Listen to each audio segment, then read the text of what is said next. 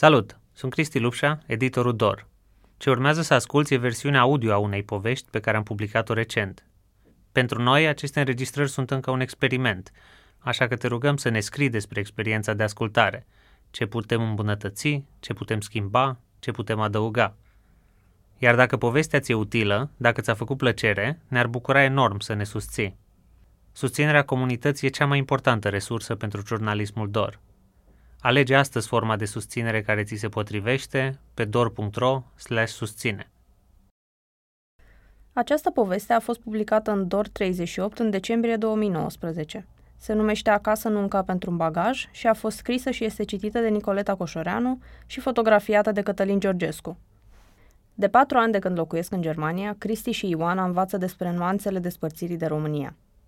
Ce țin ca pentru un bagaj?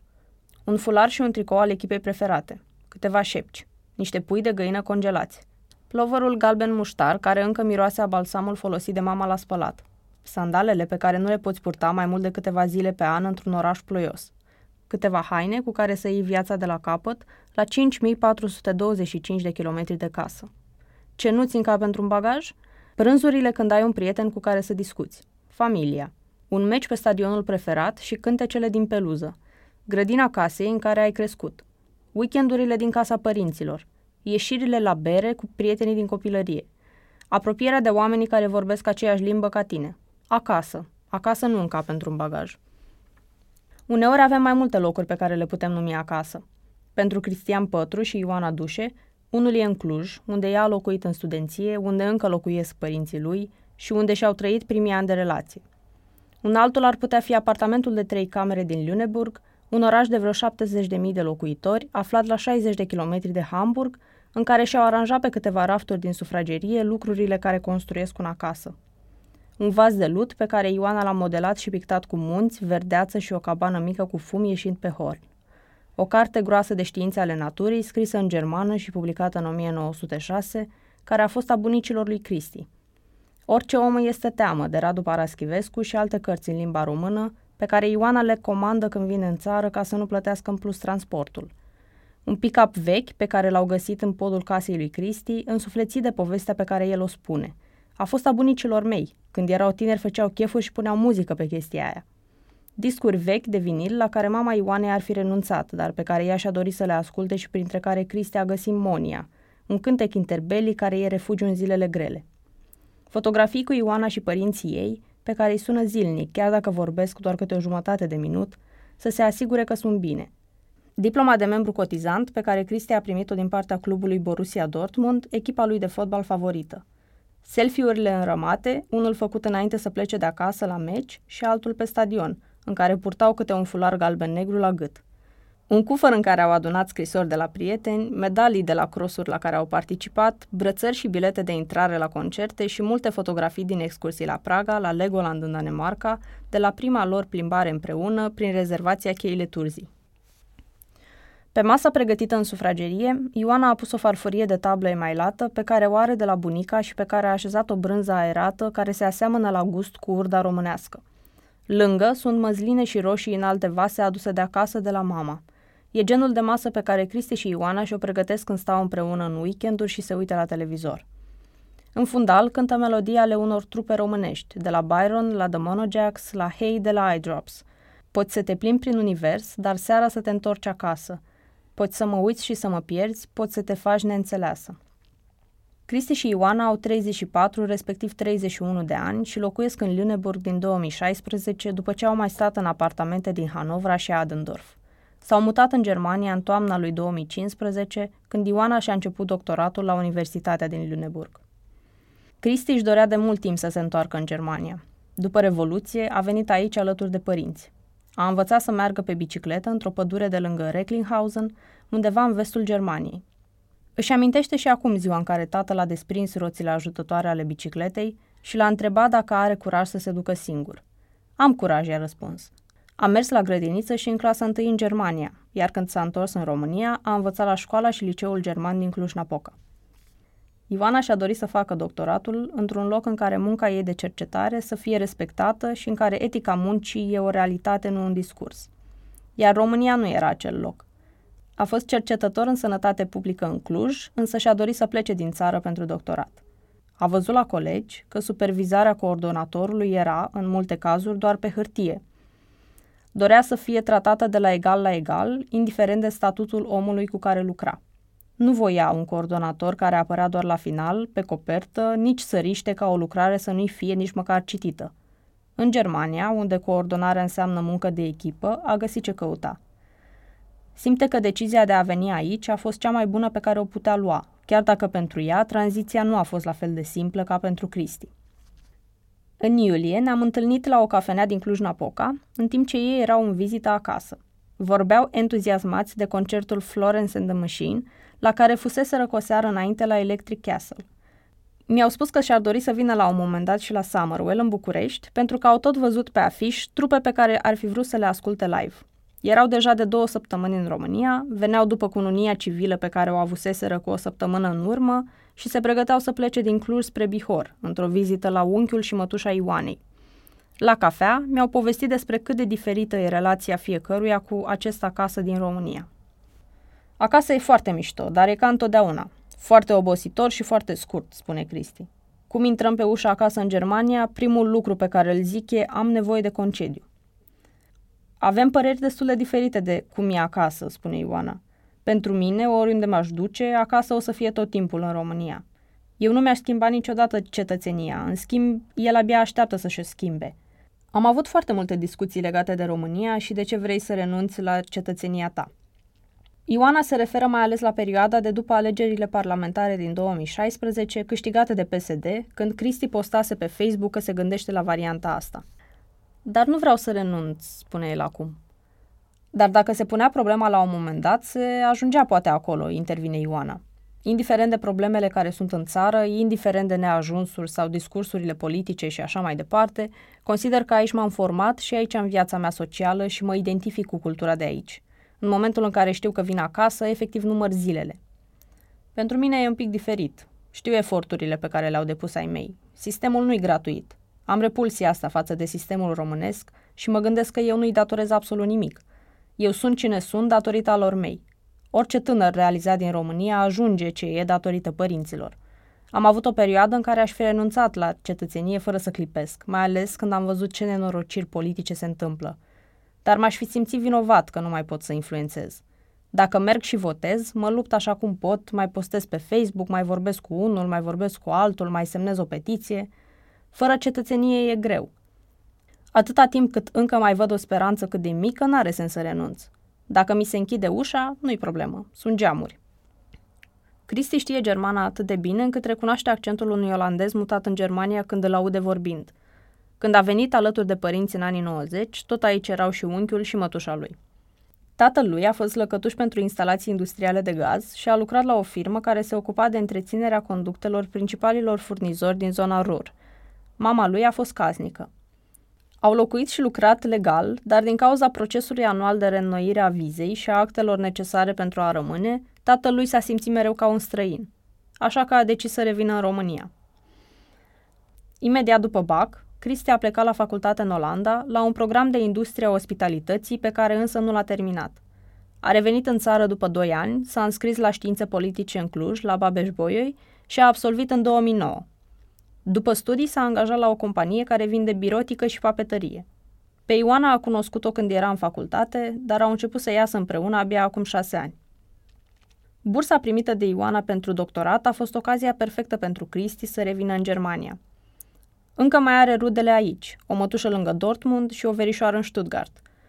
A încercat să-și convingă și părinții să se întoarcă, dar ei au azi în grijă un băiat de 10 ani pe care l-au adoptat și spun că le e greu să se mute – de Germania îl leagă și amintirea primului meci văzut pe stadionul Borusiei. Avea aproape șase ani când unchiul lui l-a dus pentru prima oară la un meci și a cumpărat primul fular cu echipa pe care încă îl are acasă. S-a speriat când a văzut tribunele abrupte, dar s-a îndrăgostit iremediabil de fotbal și de echipa în galben-negru. Borussia e adorată în jurul lumii, mai ales pentru atmosfera pe care cei 80.000 de fani o creează meci de meci pe stadion. În ultimii ani, Clubul s-a implicat activ în campanii de promovare a incluziunii și combaterea discriminării de orice fel. De la steagurile colorate LGBTQ folosite la colțurile terenului, la bilete gratuite oferite unor grupuri de refugiați ajunse în Germania în perioada 2015-2016, la sloganul Borussia unește generații, bărbați și femei, toate națiunile. Pentru a apăra aceste valori, Cristi intră uneori în discuții contradictorii pe grupul de Facebook al fanilor români ai Borusiei, mai ales când unii dintre ei scapă câte o afirmație rasistă sau se declară împotriva venirii refugiaților în Europa. Când își termină programul în biroul companiei din Hamburg, unde administrează un sistem intern de calitate a datelor, Cristi conduce aproape o oră în Opelul negru cu însemnele Borusiei pe lunetă. Ieșirea din Hamburg e mai mereu aglomerată, însă odată ce intră pe autostradă, traficul e degajat, iar Cristi se bucură că poate apăsa pedala de accelerație până când acul vitezometrului ajunge spre 140 de km pe oră. Ascultă radioul german în timp ce trece pe lângă portul din Hamburg, populat de o parte și de alta a Elbei cu nave cargo. În seriile de miercuri și vineri se oprește acasă doar cât să-și ia geaca și hanoracul în alb, roșu și negru, cu numele lui Dinamo Lüneburg imprimat pe ea.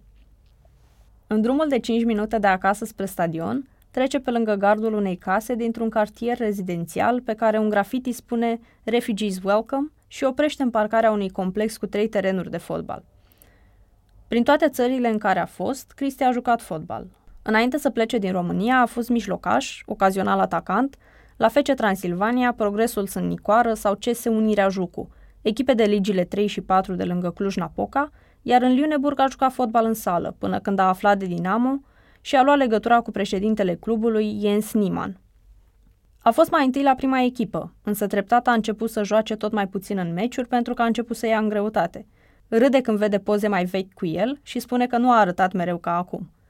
Anul trecut, când echipa a doua a lui Dinamo a rămas fără antrenor, Jens i-a propus să treacă pe bancă. Ideea de a antrena îi surâdea de ceva vreme lui Cristi pentru că așa poate profita de experiența pe care a acumulat-o în atât de multe locuri. A dus lipsa unor antrenori care să-l învețe noțiuni de bază când era la juniori. Spune că a învățat abia pe la 30 de ani cum funcționează multe lucruri tactice în fotbal. Speră ca la un moment dat să-și ia licența și să poată antrena o echipă de copii, ca să-i poată ajuta pe cei cu potențial. Până atunci, îi ajută cât poate pe actualii jucători de la Dinamo, niște copii mai mari, după cum le spune. Clubul, cu cele două echipe, a fost înființat de Niman în urmă cu 10 ani și joacă în Liga Regională, un echivalent al campionatului județean. Doar că, în Germania, meciurile din Liga Regională nu se joacă pe terenuri pline de noroi, ci pe stadioane cu nocturnă. Cristi e tot timpul primul la antrenamente. Ajunge mai devreme cu aproape jumătate de oră ca să pregătească terenul, să scoată mingile și să așeze jaloanele. Azi se pregătesc pentru cea mai lungă deplasare a sezonului. Un meci la Uelzen, o localitate la mai puțin de 40 de kilometri de Lüneburg. Parcarea și zona terenurilor din complexul lui Dinamo sunt separate de un gard, iar la intrare, prinsă de ceea ce seamănă cu o casă de bilete, e o plăcuță dreptunghiulară de metal pe care scrie cu litere îngroșate. Kein Platz für Rassismus und Gewalt. Fußballvereine gegen rechts. Rasismul și violența nu și-au locul. Cluburi de fotbal contra extremei drepte. Plăcuța nu e întâmplătoare, pentru că aproape jumătate dintre jucătorii echipei a doua de la Dinamo sunt refugiați din Siria, Irak, Afganistan sau Somalia, toți veniți în ultimii patru ani. Misiunea echipei a devenit aceea de a ajuta la integrarea lor. Federația Germană de Fotbal a recunoscut demersul lor și pe posterul cu care Germania a candidat la organizarea campionatului european de fotbal din 2024. În imagine apar trei jucători de la Dinamo 2, Fazil, Islam și portarul Hamed – care astăzi nu se antrenează din cauza unei accidentări. E o misiune despre care Cristi ar putea vorbi ore în șir. Știe poveștile băieților și cât de mult diferă între ele. Că unii dintre ei au ajuns în Germania după un drum de trei săptămâni, iar alții după un drum de trei luni. Că Adnan a venit cu o embarcațiune de 50 de persoane în care erau îngrămădiți 200 de oameni. Că tot el e singurul care a avut noroc și a venit cu familia. Că au fugit din țările lor pentru că își doresc să trăiască – și pentru că acasă mor oameni zilnic. Se gândește cu groază cum ar fi să pui seara capul pe pernă, fără să știi dacă te vei mai trezi a doua zi. Eu, dacă am învățat ceva de la băieții ăștia, e că eu nu am probleme, spune Cristi. Și mulți oameni de pe planeta asta nu știu ce înseamnă probleme. Fotbalul îi apropie, iar Cristi a văzut multe asemănări între ei și jucătorii pe care îi întâlnea în ligile inferioare din România. Au jucat fotbal la fel cum juca el în spatele blocului sau pe stradă. Toți vor să fie atacanți, nimeni nu vrea să joace în apărare și ar fi în stare să dribleze la nesfârșit. Le vorbește cu ajutorul celor care au învățat deja germană și care pot da mai departe indicațiile primite. Provocarea lui Cristi a fost să aducă puțin timp gaiste la echipă. Sentimentul că fotbalul se joacă împreună, nu separat. Și a învățat să le respecte cultura, fie că e vorba de jucătorii germani, ruși, afgani sau sirieni pe care îi are în echipă, și să vorbească pe limba fiecăruia dintre ei. A înțeles, de exemplu, că postul de Ramadan e o ocazie pentru coechipierii musulmani de a aprecia lucrurile de bază pe care le au, mâncarea și apa. Că în zilele de meci, în care trebuie să stea fără mâncare și fără apă până la apusul soarelui, credința îi ajută să alerge cele 90 de minute. Iar atunci când joacă seara și soarele apune înainte de finalul meciului, Cristi are pe margine fructe și apă pentru ei. El și Ivana au ajuns în Germania în perioada celui mai mare val de migrație din istoria Uniunii Europene, care și-a atins apogeul în 2015 și 2016, când în Germania au venit aproape 1,2 milioane de refugiați. Dintre statele vestice, a fost țara care a primit cei mai mulți solicitanți de azil, iar asta a creat nevoia unor reacții și inițiative ale comunităților din care refugiații au fost direcționați. Integrarea lor depinde mult de comunitate. Cristi și amintește de Vazir, băiatul pe care l-a găsit vânzând fructe la un stand în piață. L-a întrebat de unde e și dacă joacă fotbal. A aflat că a venit din Afganistan. Și am zis, uite, miercurea și vinerea avem antrenamente și dacă vrei să vii, mai avem băieți din Afganistan. Când a ajuns la antrenament, și-a dat seama că îi cunoștea pe unii jucători veniți din același loc. Antrenamentul lui Dinamo 2 începe de obicei cu pase și exerciții tactice, pe care astăzi le fac pe jumătate din terenul mare, în același timp cu prima echipă, care se antrenează în cealaltă jumătate. Cea de-a doua parte are loc pe un teren mic, la intrarea în complex, unde Cristi și jucătorii lui se împart în două echipe și joacă un scurt meci, în care încearcă să-și îmbunătățească pasele și coordonarea pe spații restrânse de joc. Antrenamentul se termină cam după două ore. În drum spre casă, Cristi își așează telefonul pe bord în mod landscape ca să vadă meciul lui Bayern München din prima etapă de Bundesliga. E important, pentru că Bayern e rivala principală a Borussiei la titlu. Cel puțin pentru prima etapă, pronosticul lui Cristi e că Bayern va face egal și Borussia va câștiga. Ioana își amintește și acum ziua de 14 octombrie 2015, prima zi în Lüneburg, când trebuia să ajungă la ora 12 la universitate să-și semneze contractul pentru doctorat. Pe atunci locuia într-o localitate la câțiva kilometri distanță.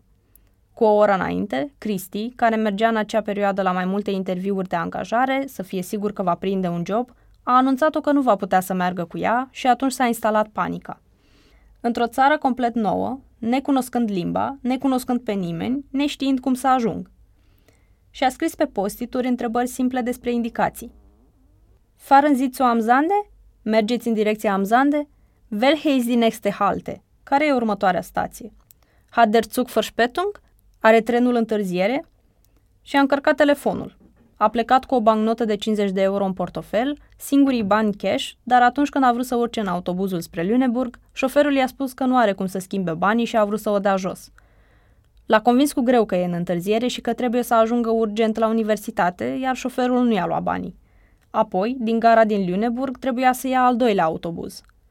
Mi-am dat seama că rămăsesem cu bancnota de 50 de euro. La gară n-am putut să iau un ziar. Pe urmă am mers la bilete, n-au putut să-mi schimbe banii. Am cumpărat o pâine, un corn și o apă. În momentul în care am avut mărunt, plecase busul. A văzut altul cu același număr și s-a urcat în el, dar abia când a coborât la marginea orașului, lângă o pădure, și-a dat seama că era cel care mergea în direcția greșită. Ora 12 trecuse. Gândește-te, și amintește Ioana. Prima mea zi să-mi semnez contractul în Germania, administrație nemțească și eu sunt pe undeva în Lüneburg, întârziată. Începuse și ploaia. În stația de pe partea opusă a văzut doi bărbați și și-a zis că nu are altă alternativă. Merge să le ceară ajutorul. S-a bucurat să audă că, la fel ca ea, nu știau prea multă germană, dar că voiau, la fel ca ea, să ajungă la universitate. Vorbind jumătate engleză, jumătate germană, Ioana a înțeles că erau veniți din Siria. Unul dintre ei nu avea mâna stângă. Au mers împreună către universitate, unde Ioana și-a semnat în cele din urmă contractul. Însă nu uita ajutorul pe care l-a primit în acea primă zi de la cei doi tineri sirieni. Iar când a avut la facultate discuții în care venirea refugiaților era tratată ca un lucru negativ, le spune celorlalți situația prin care a trecut și cum a fost ajutată. În zilele ploioase, când poartă cu ea umbrela, geaca și ghiozdanul negru către Universitatea Lefana din oraș, Ioana se gândește la sandalele pe care abia dacă le poate încălța timp de câteva zile pe an aici. E o ploaie măruntă, cât să ude asfaltul, dar fără să fie nevoie să-ți deschizi umbrela când mergi pe stradă. În primele săptămâni, vremea ei se părea de-a dreptul deprimantă. Pe lângă asta, îi lipseau ieșirile cu prietenii din Cluj. A încercat să meargă la cursuri de yoga, dar explicațiile erau în germană și pierdea ritmul – Acum își poartă părul până la umeri, deși până să ajungă aici a fost tot timpul tunsă scurt. Nu și-a găsit încă un loc unde să meargă să se tundă. Asta și pentru că a aflat de la colegi că la coafor oamenii nu stau să discute prea mult despre tunsoarea care ți se potrivește cel mai bine. La început, în multe seri adormea plângând. S-a întrebat dacă a venit să stea în casă și să-și plângă de milă. Și a spus că nu e aici să învețe germană, iar apoi și-a pus toată energia în munca de la facultate. A învățat să-și caute asocieri cu acasă, își aduce mâncare gătită la facultate și a convins-o pe Tamara, una din colegele ei, să facă la fel, ca să poată lua prânzul împreună. Caută oameni alături de care să-și bea cafeaua.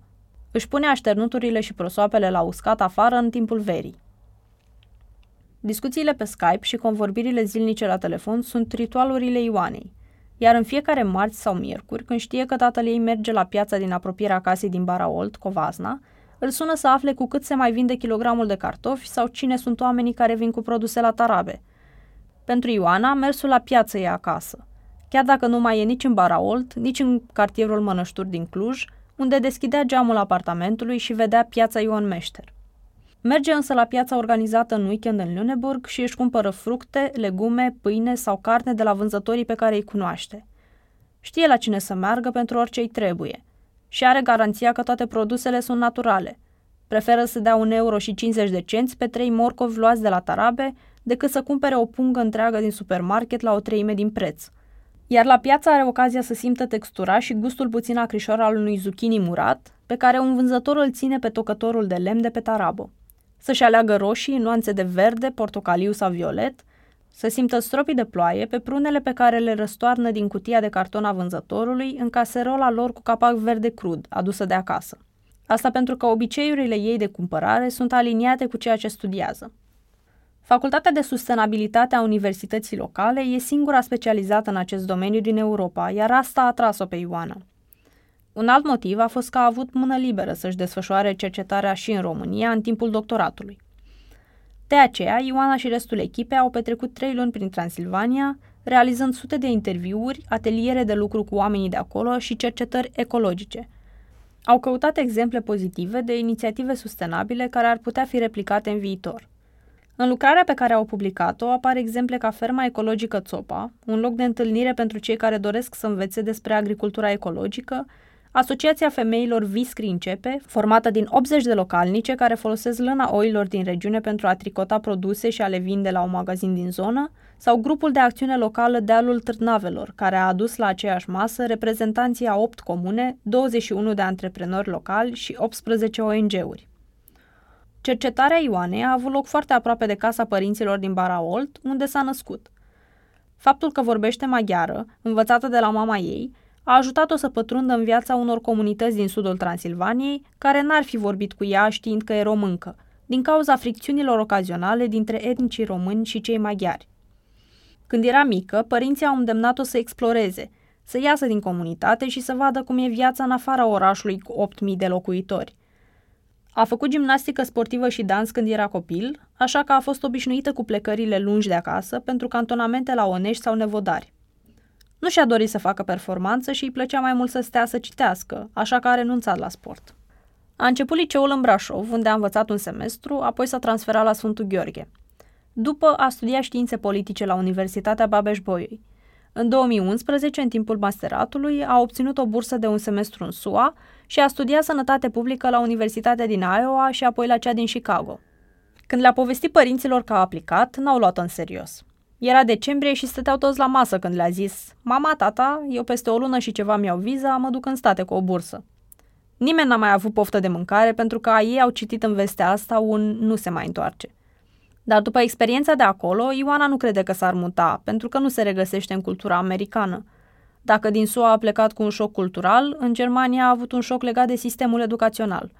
Munca de adaptare a început cu un simplu act de a pune întrebări și de a formula puncte de vedere, pentru că la început nu avea curajul să facă asta.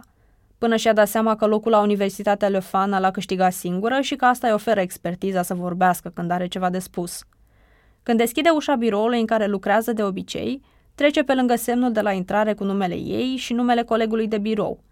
Numele ei e scris fără diacritice, Ioana Alexandra Duse, dar e fericită că e scris corect și nu așa cum îi este pronunțat de multe ori, Johanna sau Duze. Se îndreaptă către biroul de lucru din capăt, unde are o foaie de hârtie scrisă cu highlighter bleu. When injustice becomes law, resistance becomes duty. Hashtag abrogare, hashtag corupția ucide. Când nedreptatea devine lege, rezistența devine datorie. Când erau proteste în România, lucram și mă uitam la proteste, și amintește. A ieșit la rândul ei în stradă pe când era încă în Cluj. Într-un video din noiembrie 2014, când au fost alegeri prezidențiale, Ioana, cu Cristi alături, e unul dintre oamenii care ridică pumnul în aer și strigă alături de mulțime, Ghinion, ghinion, țara s-a trezit din somn. Înainte de asta, la protestele pentru Roșia Montană, a avut și altercații cu poliția. Urmărește în continuare scena politică din România și a stat la coadă peste patru ore în Hamburg, încercând să voteze la europarlamentare. La prezidențiale a votat prin corespondență în primul tur. În al doilea, plicul n-a ajuns la timp, așa că ea și Cristia au votat la Hamburg. Ar vrea să folosească ce a învățat în cercetare pentru a contribui la schimbarea în bine a României. Și ar dori să se întoarcă acasă și să discute cu politicieni despre ce ar putea face pentru a conserva și dezvolta durabil zonele rurale din România. Și ar dori ca cineva să-i ceară o soluție. O politică publică sau ceva, cum am putea să îmbunătățim accesul la informație în mediul rural privind energia regenerabilă, de exemplu și ar dori ca ceea ce a văzut în Germania sau Danemarca să poată fi adaptat și implementat la noi. Dar nu crede că s-ar putea întoarce și că ar putea rămâne. Nu atunci când știe că i-ar fi greu să facă lucrurile așa cum și-ar dori sau cum le-a făcut în Lüneburg. Asta vine la pachet și cu un sentiment de vinovăție, pentru că are așteptări mari odată ce a cunoscut un sistem în care lucrurile funcționează. Dar, de când s-a mutat aici, simte nevoia să citească mai mult despre ceea ce se petrece în țară, fie că e vorba despre politică ori despre cercetări și inițiative de sustenabilitate. Deocamdată își caută apropierea de România în interacțiunile scurte cu o doamnă din Făgăraș care lucrează la cafeneaua facultății sau în scârțitul parchetului din aulă, care îi dă sentimentul de acasă. Când te uiți la Lüneburg de sus, vezi acoperișurile în aceeași nuanță de cărămiziu care dau o ordine orașului, deși străzile nu sunt așezate geometric – E mărginit de linii verzi de copaci, iar în vest se vede zona industrială, pentru că orașul e cunoscut în zonă pentru minele de sare care l-au făcut un important centru comercial în Evul Mediu. Mina de sare s-a închis în 1980 și a fost transformată în muzeu. Clădirile vechi din centru sunt bine întreținute, iar străzile sunt populate mai degrabă de biciclete decât de mașini. Din când în când, liniștea străzilor înguste e spartă de grupuri de turiști care trec printre casele de secol XIX purtând aparate foto în jurul gâtului. Înainte să întâlnești toți oamenii, poți să spui o poveste despre comunitate din sticărele lipite pe toți stâlpii din oraș. Un cerc colorat pe care scrie nu uri împotriva musulmanilor, un dreptunghi roșu împotriva naziștilor sau naționalismul nu e o alternativă scris cu roz și alb. Odată cu venirea unui număr mare de solicitanți de azil, tot mai mulți germani care nu-și doresc să primească refugiați au început să critique politica statului de a-i accepta în țară – Totul a culminat în 2017 cu intrarea în Parlament a Partidului Alternativa pentru Germania, AFD-ul, partid conservator și eurosceptic. Mai ales în estul țării, unde oamenii care au trecut prin tranziția de la comunism la capitalism au rămas în multe cazuri fără locuri de muncă, discursul promovat de AFD e atractiv. În Dresda, de exemplu, a fost declarată stare de urgență nazistă din cauza actelor repetate de violență la adresa minorităților. Însă în zona Lüchow-Dannenberg-Lüneburg, AFD-ul a fost abia al șaselea partid la alegerile din 2017 cu 8,9% din voturi. Dincolo de discursul public și campaniile sociale, acțiunile din comunitate sunt cele care au cel mai mare impact când vine vorba de integrare. În Lüneburg, pe site-ul primăriei, există un șir lung de broșuri, resurse și acțiuni menite să ajute. În iunie 2019, în oraș locuiau 440 de refugiați – unii locuitori le-au închiriat apartamente când au ajuns, iar unele organizații de voluntari au oferit cursuri de limba germană. Prin inițiativa Welcome Dinner, orășenii au organizat cine pentru a-i cunoaște pe cei nou veniți. Iar Dinamo Lüneburg a apărut în mai multe articole din ziare locale, recunoscut ca locul unde nou veniții se pot conecta cu localnicii prin pasiunea pentru fotbal. În drum spre meciul de la Ulsen, în mașină, Cristi încearcă să explice Ioanei cum poate înregistra meciul Borusiei. Pronosticul pentru meciul lui Bayern din seara precedentă i-a ieșit, iar bavarezii au făcut egal. Acum ar trebui ca Dortmund să câștige. De data asta, Cristi nu mai poate urmări scorul Borusiei nici măcar pe telefon, pentru că Dinamo joacă în același timp. În Liga Regională sunt mai multe echipe de la sate în care jucătorii se cunosc între ei de când erau copii și jucau împreună pe străzi sau în curtea școlii. Dinamo e una dintre echipele atipice din campionat datorită mixului cultural. La Ölzen întâlnește o altă echipă atipică, echipa de deținuți a penitenciarului local. Majoritatea meciurilor lui Dinamo încep în vestiare, cu echiparea băieților și ultimele indicații primite de la Cristi. Aici, jucătorii fac mai întâi un control de securitate. Un polițist le verifică alcoolemia într-o sală de așteptare în care, pe masa de lemn, câteva jucării și cărți pentru copii se învecinează cu ediții din revistele sportive Kicker și Sport Bild. După încă o cameră de control pentru metale și explozibili, precum cele din aeroporturi, grupul e condus în curtea închisorii. În față e o clădire cu două etaje și un șir lung de geamuri cu gratii. În dreapta e sala de sport, unde jucătorii de la Dinamo merg să se echipeze. Trec de câteva aparate de gimnastică și fitness din holul sălii, pe lângă un raft cu trofee și diplome și intră pe ușa deasupra căreia apare scris cu litere de tipar albastre Unclaide, vestiar. După ce și-au tricourile roșii, șorturile și jambierele negre, Cristi intră în vestiar cu tabelul pe care sunt trecute numele și numerele de pe tricou și face prezența. Lars Haze, număr 4. Masud Hamidi, număr 8. Denis Hecht, număr 10. Ali Mohamadi, număr 21. Zgomotul crampoanelor pe gresie se oprește când Cristi reia planul pe care l-au pregătit pentru meci. Să blocheze cât mai multe șuturi la început, ca să nu-și dea seama adversarii că portarul a fost înlocuit de cineva care nu joacă de obicei pe acel post. Să stea în formație 4-4-2, când au mingea în posesie, să se apere și să alerge. Teamgeist. Sunteți aici să jucați fotbal, nu să pierdeți timpul, le reamintește Cristi.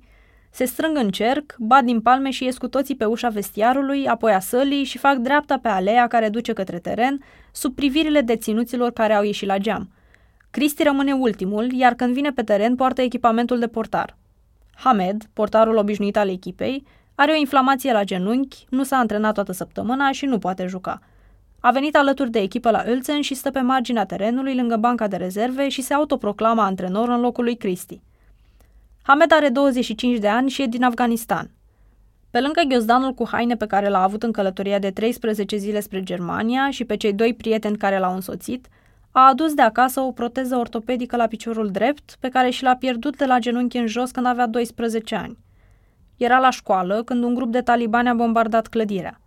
Nu toți colegii au supraviețuit atacului, așa că se consideră norocos că și-a pierdut doar un picior. E același la care are inflamația din cauza căreia nu poate juca cu Ulsen. La ultimele antrenamente, când a stat și și-a urmărit colegii de pe bancă, Hamed a tot repetat cuvântul Fărlețung, accidentare, pe care îl pronunță cu un ușor accent, dar cu fiecare silabă auzindu-se clar. Hamed a ajuns în Germania la câteva zile după Cristi și Ioana, tot în octombrie 2015, după un drum pe mare și pe uscat în care a trecut prin mai mult de cinci țări, inclusiv România. A intrat prin sudul Germaniei, iar de acolo a fost trimis în Lüneburg de Oficiul Federal pentru Migrație și Refugiați. Prietenii lui au ajuns în Wolfsburg și München. Cu cel din Wolfsburg se întâlnește când merge să joace fotbal paralimpic, la una dintre cele patru astfel de echipe germane, în care jucătorii de câmp aleargă în cârje, iar portarii au câte o mână lipsă. E un lucru pe care nu l-ar fi putut face în Afganistan. Acasă a lăsat patru frați și cinci surori, pe care îi mai vede doar în discuțiile pe Skype, Facebook sau WhatsApp. Cel mai mic are 13 ani, iar cel mai mare 38. Hamed e povestea de succes a migrației, după cum o arată articolele din presa locală în care apare. A venit aici ca să aibă șansa la o educație și să poată munci. Din cauza faptului că are piciorul amputat, în Afganistan era mai greu să-și găsească un loc de muncă. A urmat cursuri de limba germană, unde a învățat gramatică, dar ceea ce l-a ajutat să o înțeleagă ca pe limba maternă sunt conversațiile cu oamenii. Acum locuiește de unul singur aproape de centrul orașului și lucrează într-o fabrică unde asamblează proteze ortopedice. În același timp, e înscris la un program de Ausbildung în tehnică ortopedică, un program de formare asemănător școlii profesionale, care combină teoria și practica pentru învățarea unei meserii. Îi place ceea ce face și se bucură că îi poate ajuta pe oamenii ale căror nevoi le înțelege. În Germania și-a găsit o casă nouă și un loc de muncă. Deși la început s-a lovit de cultura foarte diferită, acum vede orașul ca pe un kleine Heimat, o mică casă, și poate să glumească în germană pe seama vremii capricioase de aici, unde dimineața se întâmplă să plouă pentru ca seara la antrenament să fie soare. Comișe Vetter. Pe terenul din Ulzen însă, Hamed și ceilalți refugiați de la Dinamo au întâlnit cealaltă parte a poveștii despre imigranți, cea despre oamenii pentru care integrarea nu a fost ușoară și care au ajuns să comită infracțiuni. Nu unele grave, care să implice acte de violență, pentru că echipa de fotbal e un privilegiu și deținuții închiși pentru fapte de agresiune nu pot face parte din ea. Hamed și încă un prieten schimbă câteva vorbe cu un refugiat din echipa adversă. De la geam, încă unul strigă către ei. Vorbesc într-o combinație de limbi, până când arbitrul cheamă jucătorii la centrul terenului și începe meciul. Pentru că nu e obișnuit să stea în poartă, Cristi are tendința să iasă până la marginea careului și să strige către jucătorii din fața lui. Însă un adversar profită de asta și de faptul că Cristi are 1,72 m, prea puțin pentru un portar, și marchează cu un șut de la distanță când îl vede ieșit. Hamed ocolește jumătate de teren câteva minute mai târziu, când merge să-i explice să nu mai iasă atât de mult. Când îl vede că face pași în față, mai strigă câte un țuriuc înapoi către el. Până la finalul reprizei, Dinamo ratează un penalti, iar Ulsen mai înscrie și al doilea gol. Pauza îi prinde pe Cristi și pe jucătorii lui într-un cerc în fața băncii de rezerve. Nu se pot privi în ochi. Acel team guys despre care au vorbit înainte de meci nu s-a văzut pe teren. Cristi le reproșează că se mișcă prea puțin, că nu sunt acolo unul pentru celălalt, să-și acopere greșelile. Apoi își joacă rolul de motivator. Toți facem greșeli, că dacă nu am face, am jucat la Real Madrid sau Barcelona. În repriza a doua, Dinamo mai încasează un gol în primele minute, însă reduce diferența după ce portarul advers scapă mingea printre picioare. Cu un sfert de oră înainte de final, Dinamo mai marchează o dată și pare că vor egala. Arbitrul fluieră însă finalul, 3-2 pentru Ilsen. Pe holul unde își primește telefonul înapoi, Cristi verifică scorul din meciul Borusiei, 5-1 pentru Dortmund. I-a ieșit și al doilea pronostic al etapei. Pe drumul de întoarcere, vorbește totuși despre meciul lui Dinamo, despre cât de mare a fost diferența dintre jocul din prima repriză și cel din a doua. Și ar dori ca băieții lui să ia mai în serios antrenamentele, pentru că au nevoie de timp împreună să se cunoască și să se sincronizeze pe teren, tocmai pentru că nu au jucat împreună înainte să ajungă aici. S-au întors la baza de antrenament din Lüneburg, jumătate dintre ei în mașini personale și cealaltă jumătate într-un microbuz închiriat de club. Spre casele lor au plecat tot împărțiți. Jumătatea nemțească în mașini personale, iar cealaltă jumătate, cu Hamed în frunte, pe biciclete. Complexul în care se antrenează Dinamo e la intersecția a trei cartiere. O parte a centrului vechi al orașului, o zonă nouă, cu casele unor familii tinere germane, și Kaltenmoor, care e casa multor refugiați datorită prețurilor accesibile din zonă. E un cartier la marginea orașului, cel mai populat din Lüneburg, cu aproape 8.000 de locuitori, format dintr-un complex de blocuri de peste 10 etaje construite în anii 60. A fost construit după o perioadă în care populația orașului a crescut brusc, de la 35.000 la 60.000, conform unei istorii a orașului scrisă de studenți de la universitatea locală. După al doilea război mondial, în Lüneburg au ajuns mulți oameni care își pierduseră casele din cauza bombardamentelor aliaților, pentru că orașul a fost printre puținele care au scăpat neatinse. Calton mori astăzi locul de întâlnire al fanilor lui Dinamo când vor să vină împreună la meci sau când mărșăluiesc în demonstrații contra extremei drepte, rasismului, fascismului și homofobiei. În octombrie, un meci pe care Dinamo trebuia să-l joace cu MTV Handorf a fost anulat când au apărut informații că unul dintre antrenori a fost membru al partidului neonazist din Germania și că tatălui încă e în partid. Suporterii lui FC Zang Pauli, o echipă din apropiere, cunoscuți pentru viziunile politice de stânga, au anunțat că vor să vină la meci să susțină Dinamo, așa că federația și poliția au ajuns la concluzia că e prea riscant ca partida să se joace – așa că jucătorii lui Dinamo au pus de un amical în fața fanilor care au venit la marginea terenului cu torțe și steaguri. Când intri pe aleile din Caltonmore, peisajul se schimbă evident față de centrul orașului. Ordinea dată de geometria locului e spartă de perdele cu motive florale, jucării la geamuri și rufe întinse pe sârmă. Bicicletele aliniate din centru sunt înlocuite de unele lăsate dezordonat la intrarea în blocuri – Copiii joacă fotbal cu o minge de volei, iar limbile în care discută oamenii sunt un mix de germană și arabă, paștu sau persană. E un peisaj care aduce mai degrabă aminte de cartierele orașelor din fostele țări comuniste, dacă n-ar fi gazonul tuns la centimetru și străzile și trotuarele perfect asfaltate. Pentru Cristi și Ioana, gazonul tuns la centimetru și străzile și trotuarele perfect asfaltate sunt o normalitate cu care nu erau obișnuiți în România. Ioana a remarcat după câteva săptămâni aici că nu trebuie să șteargă încălțările când ajunge acasă. Iar Cristi s-a mirat când a primit plângere că nu a tuns suficient gazonul din grădina pe care și-au făcut-o în Lüneburg, deși îl îngrijea regulat. Sunt lucruri cu care te obișnuiești și cărora le simți lipsa atunci când ajungi într-un loc unde nu le mai ai. În momentul în care ies de la serviciu și merg pe autostrada acasă, dacă semnalizez să schimb banda, mă lasă lumea să schimb banda, spune Cristi despre viața în Germania.